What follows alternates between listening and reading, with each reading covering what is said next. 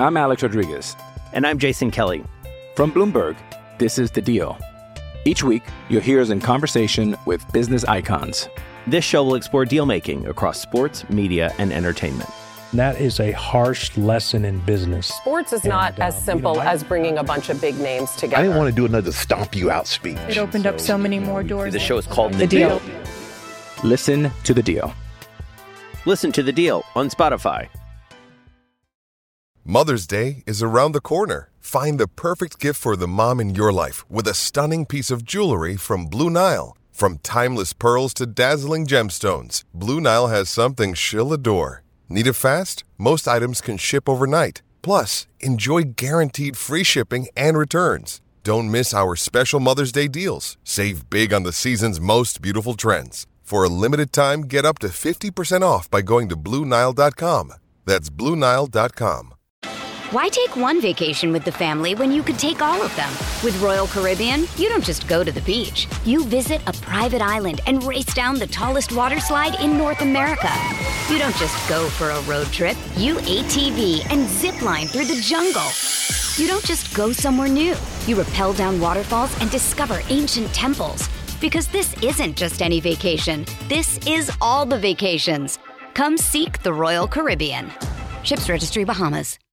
It's time to play like a Jet with your host, Scott Mason. Play like a jet. What does that mean? Mekhi Becton, ladies and gentlemen.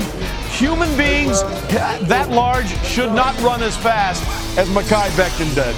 And if you like people just abusing other humans, the Mekhi Becton tape is for you. Wilson going to the air. Chased out by Daquan Jones. Wilson looking end zone wide open. Touchdown! First NFL touchdown for Zach Wilson. And it goes to Corey Davis. Crowder trying to get him out in space. Oh, Slips a tackle. And there he goes. Crowder. It's a foot race. And Crowder is in there.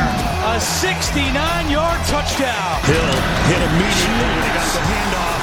You know that's the Q-inator. Oh my gosh. Listen, thank you.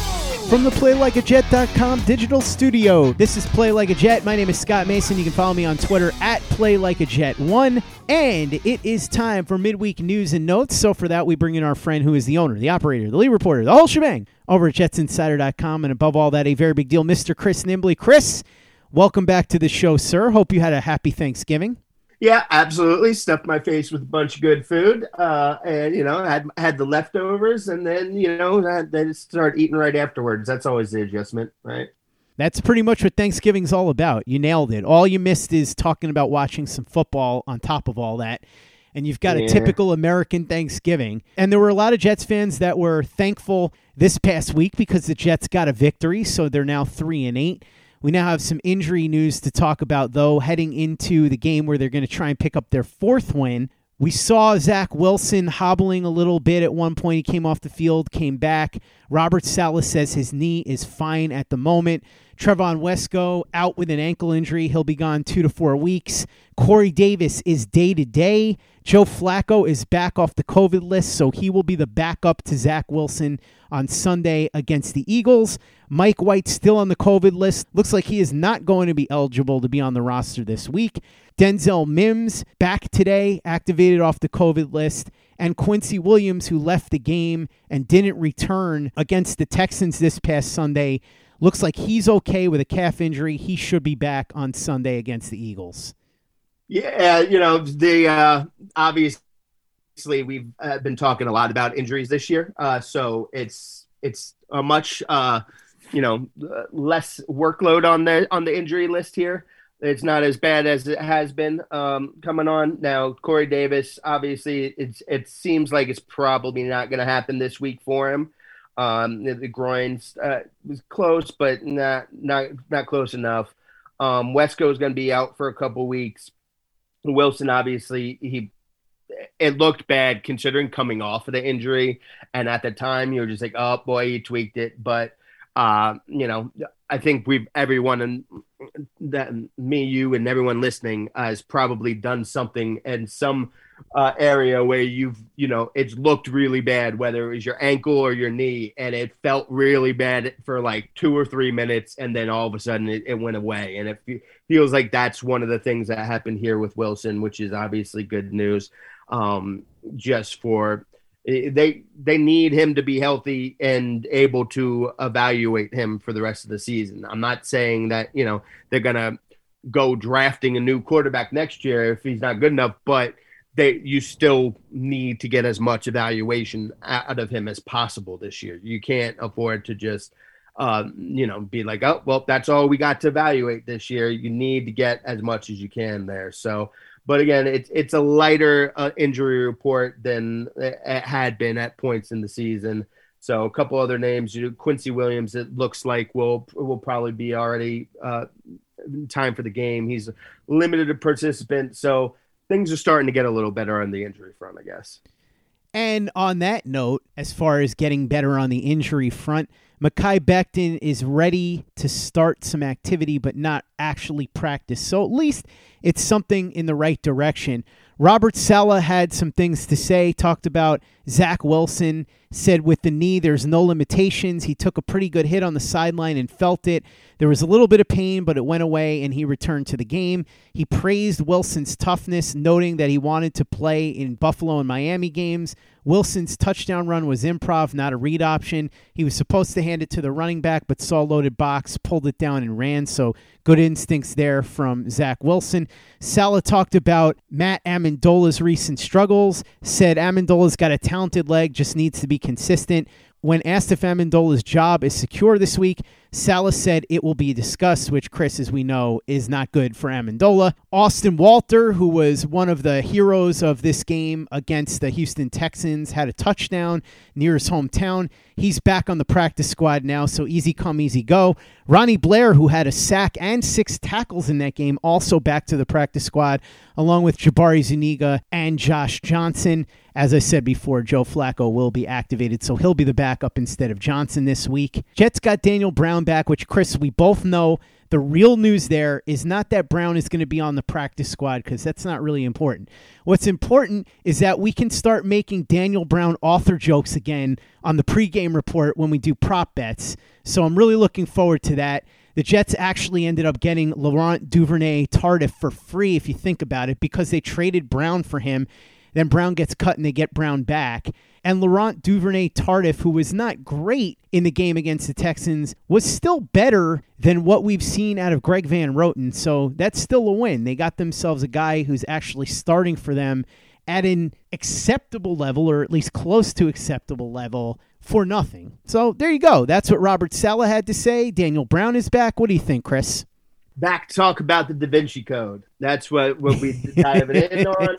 I always, every time we talk about Dan Brown and make the joke, I always forget what that that uh, book and movie is called, and I'm I just think Tom Hanks, Tom Hanks, and I'm always like, but what is it? And then I, I for some reason I remember the sequels, but yeah. So back to talk about the Da Vinci Code. Um, yeah, there's a lot there. Obviously, the Austin Walter thing. Um, you know, he was a, a, name we talked a lot about in training camp, uh, how impressive he was, but then he had a rough preseason, had those fumbles. And then, you know, I just was like, oh, well, that that's it for him.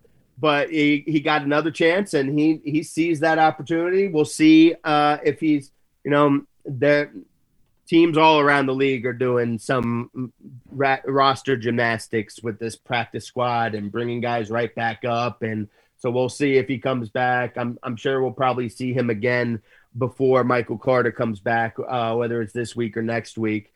But he can scoot. He's got some good speed to him. He can ho- hang on to the ball. I, that's a nice thing to see, and it was obviously a good story for him.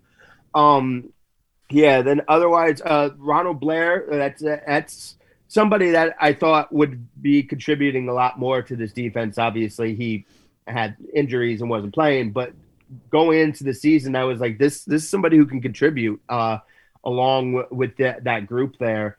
Uh, so yeah, there there's a lot a lot of stuff going on there, but the the thing is, obviously, this is what it's it's all about. Wilson, you talked about that that touchdown run. Uh, I don't I, I don't know how much. I mean, he got in there but it's also one of those things that, and this goes with him, uh, Saleh praising his toughness as well. Uh, that that's like one of those double edged swords things because uh, the I, I whenever I hear about praising of toughness, especially I'm like, all right, whatever. But then also they people that get that type of praise tend to put themselves in position to get hurt a lot. Um, and all things considered, he prob it was. I remember when he made the play, I was like, "That was a gutsy play there to cut inside and up and go in for that against with that." But man, he probably should have just handed that ball off. Uh, he's down there. He's got guys coming at him. He probably should have just handed that ball off. Uh, it, it worked out, but you know that that's risky when when you're a little hobbled there as well maybe not the best bet, but you know, that's uh I, am fine with the aggressiveness. I'm not too much on the whole uh he's got to dial it back so much so, but yeah, with the injury stuff probably would have been better not to take that, but hey, he did it. It was gutsy and it scored and it worked. So as as long as it works, Perhaps that's one of Zach Wilson's superpowers because Robert Saleh said that Wilson has superpowers. In fact, one of them, he said, is being able to create something out of nothing when a play breaks down. Saleh said Clark Kent would walk around sidewalks normal until someone yelled for help. When the play breaks down, that's LaFleur yelling for help to save him. Interesting analogy there from Robert Saleh. Saleh was asked about the Jets' history against the Eagles and said that the Jets may be 0 11, but that is history. It's not relevant to what's going on today, which is true. It's just kind of an interesting thing that the Jets have never beaten the Eagles. Sheldon Rankins said that Jalen Hurts is, quote, almost Lamar esque. He's able to deadleg guys and outrun guys to the corner. Containing him and the Eagles' running game is going to be a challenge. Got to be honest with you, I don't see the comparison. I know that they can both run, but Jalen Hurts is no Lamar Jackson. And we talked about this on the podcast yesterday with Dan Booney Roach the number one job of the Jets in this game is going to be to try and keep Jalen Hurts in the pocket, keep him from running, and keep that rushing attack from doing damage because that's really the strength of the Eagles team. Yes, Dallas Goedert has been productive. Yes, DeVonta Smith has been productive. But first and foremost, if you can keep Hurts in the pocket and keep those running backs from hurting you, there's a good chance that you're going to be able to compete for the victory. Other housekeeping notes Chuma Edoga activated off injured reserve and he's back at practice. Keelan Cole is on the COVID reserve list. At this moment, nobody knows for sure whether or not he's going to play. Same thing with Corey Davis. I said before that he is day to day. Davis said that he was hurt against Miami, not in practice. Didn't play versus Houston, but feels better than last week. He said he'll see how he feels as he gets close to the game, and that'll determine whether or not he plays. So, Chris, those are some other notes and quotes from Saleh and the gang. Any thoughts? Yeah, not too much. Uh, I mean, I agree with uh, you on the the Jalen Hurts stuff. Although I I definitely uh, I think I have less objection to Sheldon Rankins uh, saying that because again, it's almost Lamar esque. It's a it's like okay, it's as close as you can get to it. It's it's he's it sure sounds like he's he knows it's not Lamar. There, there's a big difference. It's also you're comparing uh, Jalen Hurts, what like I don't. He only played a handful of games last year, so uh, rookie year uh, Lamar Jackson. That scouting report you gave about stopping Jalen Hurts, that's exactly the same scouting report that Lamar uh, Jackson was getting. So I I got no problem with that. Um, I I do agree with you that you know people hear Lamar Jackson and they go straight to that, and but you, I can tell by the way Sheldon Rankin said that that it's like yeah, that's the best way I got to describe it right now. Um, and that's what it is. He's not as nearly as developed of a passer as Lamar is. He wasn't coming out of uh, college either. That was uh, Lamar was much more developed passer than uh, people wanted to give him credit for, and Jalen Hurts just was not.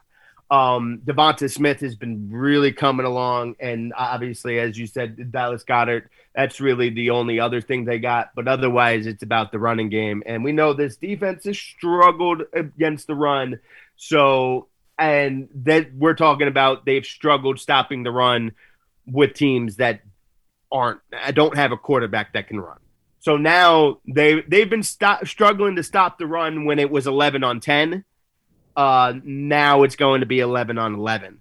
So that's that's going to make it a little bit more difficult for them. This is one of those things where the Eagles, the if the, the best game plan, if they execute it, the best way that the Eagles can win this game is to come out and execute and have some success passing early, and then get the Jets on their heels, and then they can run all over them all day.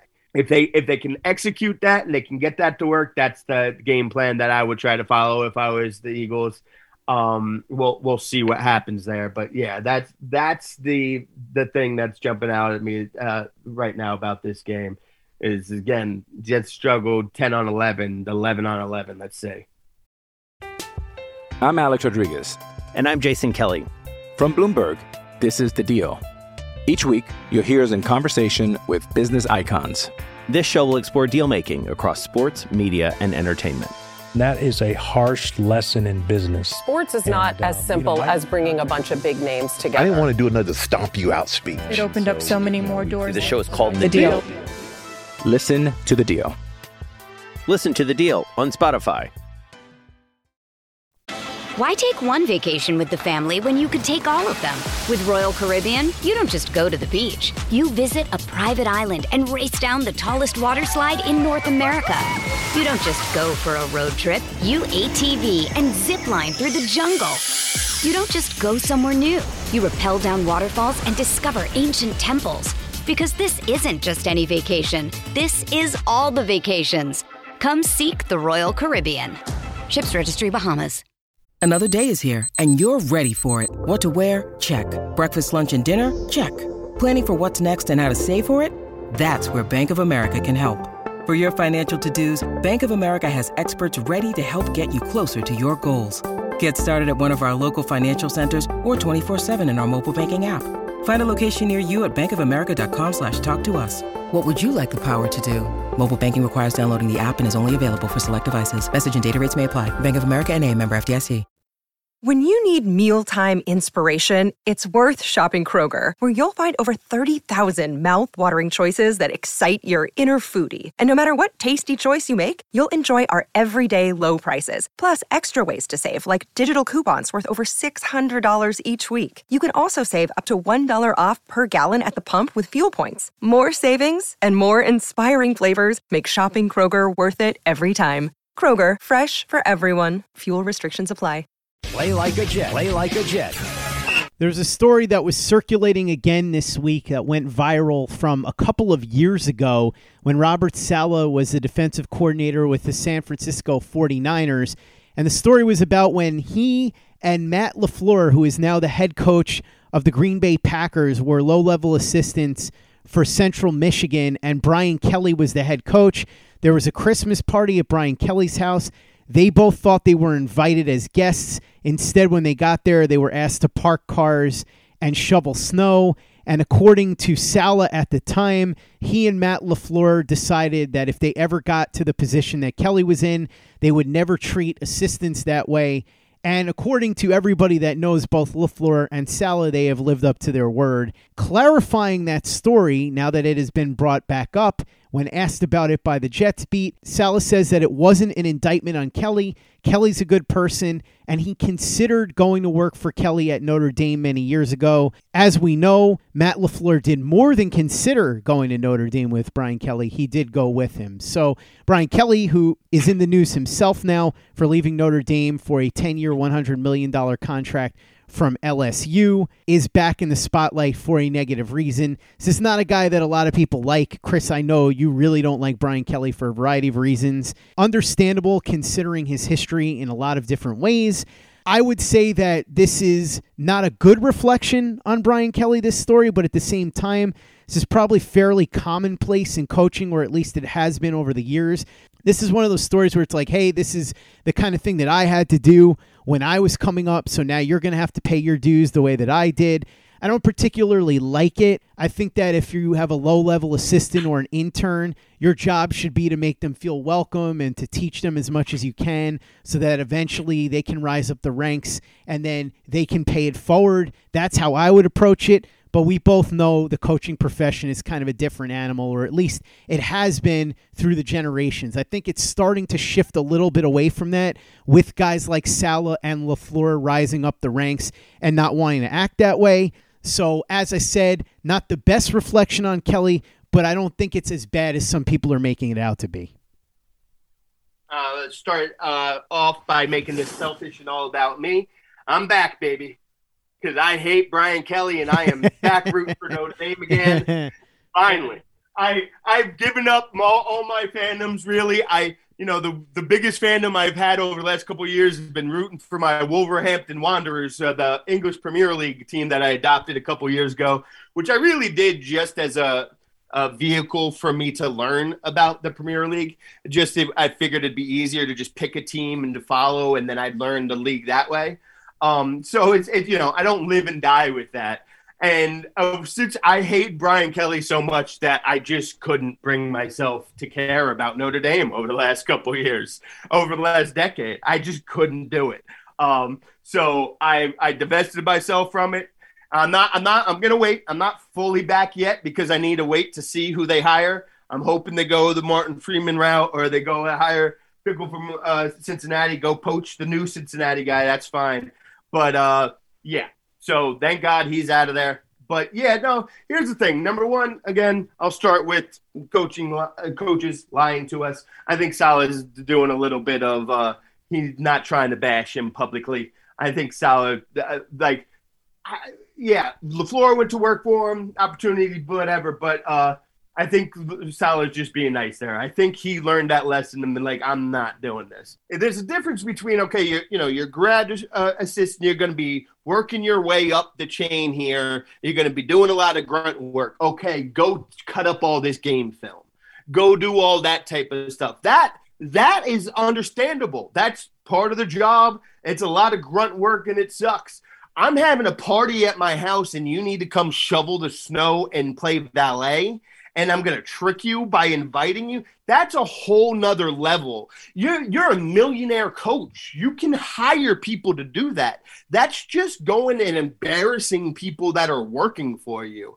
There's no that's that's beyond the pale and, and like that's just you're going out of your way to keep them underneath you to be like, no, you're not. Mm-mm. There's there's no benefit for the football team as a whole. It's not just this is work I would like to do, but I just don't have time to cut up the film again. Like th- that's cutting up film, doing uh, the laundry, that type of stuff needs to get done for the football team to be better. You're shoveling your driveway does not help the football team get better. That is just petty, gross, awful, and like it's one of those things that's like, yeah, it's not the biggest deal, especially considering you know the ages that they were in there, but the fact that you would do something like that for like getting nothing like what what do you even get out of that? You could just pay some uh, high school kid 20 bucks an hour to do that that's just you want to embarrass these guys and make them know and remind them that they are so that far underneath you. And that's just gross. Chris, last order of business that I wanted to bring up here ESPN has ranked the best coaches in terms of fourth down decision making. And I thought it was interesting where Robert Saleh ranked. And I want to read you the criteria here. There are three things that they rank it on. One is total win probability sacrificed through fourth down errors. Two, difference in expected fourth down conversion rates versus actual rates. Three, non obvious fourth down error rate. Number one on the list, which means he's the best in the league according to these metrics, is Cliff Kingsbury. Number two is Matt LaFleur. Number three is John Harbaugh. And number four is Robert Saleh. Interesting. Here's where he shakes out. Win probability sacrificed on fourth down errors 18.4%. That ranks him sixth in that category. Difference in expected versus actual fourth down conversions 1.3%. That ranks him 12th. And non obvious fourth down error rate 18.8%. He's number one in that category. So, very interesting. Granted, limited sample size, but it does show you that Robert Saleh seems to very early on have a handle on when to go for it and when not to go for it on fourth down. I'm gonna not just because of the small sample size. I want to be a little careful reading too much into it. Also, just because of you know the way that the season has kind of gone. It, it, very quickly in the season it came to uh, you know the uh, what do you have to lose at, at this point? You know, point where it's like ah, let's go for two here because we really need to try to get a win. So there's been a couple of those types of moments, um, but and then the, you know there's the one last week they went forward on fourth down and they had to use the timeouts to do that and I understand the rationale for using the timeouts because he said uh, Saleh said that you know they were going to go and they're going to send Ammendola out to kick it, but LaFleur just kept saying, "I have a play, I have a play, it'll work, it'll work, it'll work," and he finally convinced Saleh. Um, so I don't I don't have a problem with Saleh being spending the extra time out to be convinced there. I just you know I wish Saleh didn't have to be convinced there, considering the situation, considering Ammendola how far away he shouldn't have had to be convinced there. So, but he but he was. Um, so we'll see. I I overall I'll lean to giving a little bit more credit here for it, just because it's something that we're not used to here, and I do like to see that in general. There does seem to be a, a more of a trend of teams going for it in places that make sense. Um, so I, I I just think that's smart uh, all around. But then again, it, when you have they've they've been in positions where it was like, okay, like we really don't have a choice but to go for it here. Like we they could not go for it, but the, the only possible chance to win is to try to go for it here. And they've had a couple of those. So it, it'll be to to look at that like it's easier to look at the, Cliff Kingsbury thing and and the the Matt LaFleur thing and be like, okay, this probably makes sense because they're doing a lot of winning. This adds up. Um, so maybe next year, if they're in a lot more closer games, it, it doesn't feel like that, and he's still doing it, then that'll mean a lot more to me.